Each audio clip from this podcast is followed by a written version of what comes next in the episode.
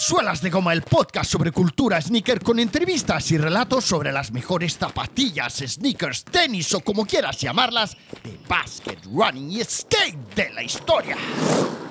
¿Sabes cuál es la historia de El Dragón de André Agassi? Si no la conoces y te interesa, te apasiona la cultura sneaker, las historias que hay detrás de esas zapatillas icónicas del mundo del basket, del running y del skate, tienes que conocer esta historia porque forma parte intrínseca de la personalidad de André Agassi. André Agassi, un jugador que transformó, que revolucionó la estética del calzado y del textil del mundo del tenis de finales de los ochenta y que por tanto influyó en la estética y cultura del calzado deportivo de finales de los ochenta, noventa, dos mil. De hecho, este verano va a salir, como tú bien ya sabes, y si no lo sabes, te estás enterando ahora, va a salir de nuevo la zapatilla Nike Mac Attack que llevó en su momento el compañero de fatigas, por decirlo de alguna manera, de André Agassi, John McEnroe. Digo eh, compañero de fatigas porque, como sabéis, eh, tanto John McEnroe como André Agassi Eh, formaban parte de ese selecto eh, grupo de jugadores de tenis icónicos fichados por Nike, eh, para los que Nike desarrolló zapatillas eh, emblemáticas. ¿Qué zapatillas llevó André Agassi en su momento? Pues bueno, no voy a describirlas todas ahora porque hoy he venido a hablar del dragón. Pero como sabéis, pues por ejemplo llevó las Nike Air Tech Challenge eh, Hot Lava, con aquella especie de, de, de color eh, rojizo que parecía como surgir de un volcán. Eh, llevó las Nike Air Challenge Huarache, etcétera, etcétera. Todas aquellas zapatillas con colores explosivos, eh, a juego con una colección de textil espectacular, eh, colecciones diseñadas por Tom Andrich. Si quieres seguirlo en Instagram, apunta Tom, T O M, Andrich, A N D R I C H, Tom.Andrich. Lo encontrarás en Instagram, verás que es un artista gráfico y es un artista, eh, un diseñador que fue el que en su momento diseñó toda la línea gráfica de André Agassi. Esa línea gráfica, esa estética que, bueno, revolucionó a finales de los ochenta, noventa y que hoy día todavía sigue siendo objeto de culto. Bien, pues ¿por qué, entre otras cosas, eh, André Agassi llevaba ese tipo de calzado rebelde, espectacular, eh, rompedor? Porque eh, tuvo una, perso- una, perdón, una juventud eh, difícil, en parte debido a que él no era especialmente amante del, del mundo del juego del tenis. Su padre sí que lo era, y además tuvo que sufrir el dragón. El dragón era una máquina, podríamos decir, infernal, que se inventó su padre para eh, que él supiera devolver las pelotas a gran velocidad y además lo hiciera a una altura superior o más elevada de lo que hubiera sido habitual en un jugador de su estatura. Por eso Eh, André Agassi era capaz de devolver pelotas a gran velocidad y a una altura incluso superior a la que hubiera sido él capaz de devolver si hubiera hecho un entreno normal. Bueno, eh, fue una putada, una gran putada todo lo que, todo lo que le hacía su padre, eh, digamos, a nivel de entreno, de, del mismo modo que también André Agassi tuvo que sufrir lo suyo en la escuela de tenis de, de Bollettieri, Eh, con el que luego, bueno, tuvo esa relación de amor-odio, más odio que amor. Pero bueno, todo esto lo encontraréis, toda esta historia la encontraréis en un libro que os recomiendo eh, efusivamente. Eh, si tuviera un camión y os lo os pudiera ir regalando, os lo regalaría porque creo que es, eh, bueno, es una lectura mm, fantástica.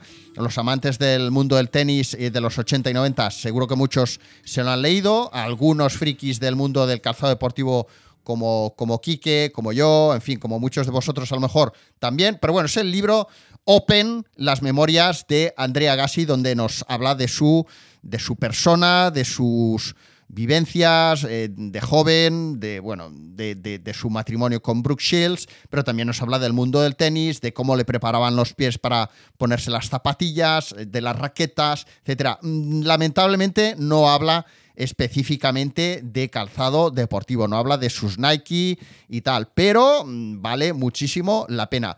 Y lo que he querido hacer es, para hablaros del dragón, de esa máquina que hizo que él tuviera ese carácter rebelde, cosa que a él nunca le ha gustado decir que él era rebelde, Pero ese carácter, eh, pues bueno, ese carácter, ¿vale?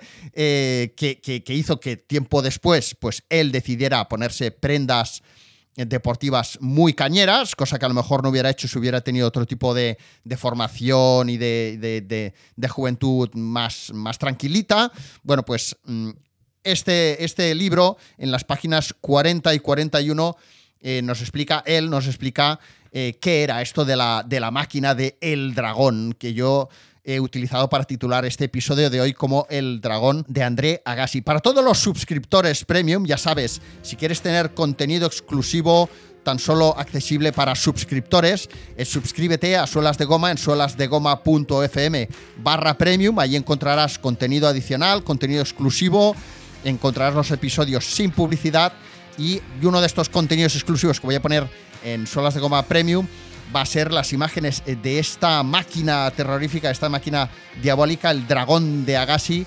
eh, diseñado por, construido por, por el padre de André Agassi, que de hecho, tiempo después, bueno, a medida que él se iba haciendo más popular, más famoso, iba ganando torneos, eh, hubo gente dentro del sector del tenis profesional que, que, que, que flipó con aquella máquina, ¿no? Aquel invento que él había hecho, porque la verdad es que le había ayudado a, a André Agassi a, a tener un juego de tenis superior al de otros jugadores.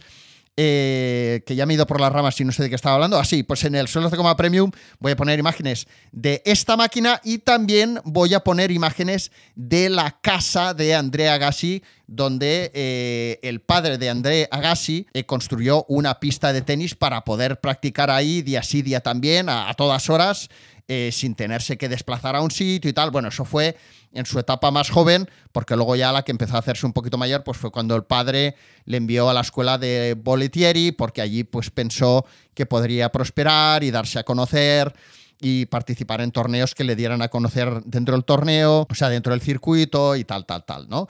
Eh, esta casa la construyó el padre de André Agassi, eh, la construyó en un terreno, en un solar, en las afueras de Las Vegas. Como sabéis, André Agassi es de Las Vegas. Y bueno, la verdad es que también me ha costado bastante encontrar las imágenes de esta casa, que salió a la venta años atrás. Y la casa, la verdad es que está bastante bien, está bastante bien. La pista de tenis, eh, la casa, en fin, se ven imágenes de la habitación, de la que fue la habitación de André Agassi, del comedor. Bueno, al final ya sabéis que en Estados Unidos estas casas, como allí parece como que en según qué territorios, pues bueno, es igual como en España, ¿no? Que en según qué, qué zonas de España, pues eh, bueno, los metros cuadrados pues no deben ser muy caros y bueno, ahí hay unas habitaciones, unos tamaños que ya los quisiera yo, ¿no?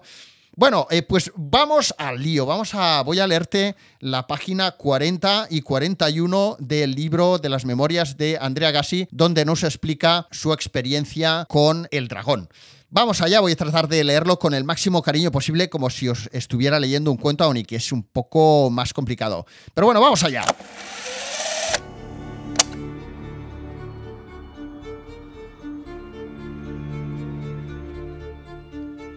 Tengo siete años y estoy hablando solo, porque estoy asustado y porque soy la única persona que me escucha. Entre dientes susurro, déjalo ya, André, ríndete. Suelta la raqueta y sal de esta pista ahora mismo. Entra en casa, cómete algo bueno, juega con Rita, con Philly, con Tani... ¡Ey! Este es un episodio para suscriptores premium, pero si quieres escuchar todo el programa, puedes inscribirte en suelas de goma punto f m barra premium. Apóyame, apúntate, disfruta del contenido exclusivo y prepárate para recibir en tu casa merchandising de bienvenida.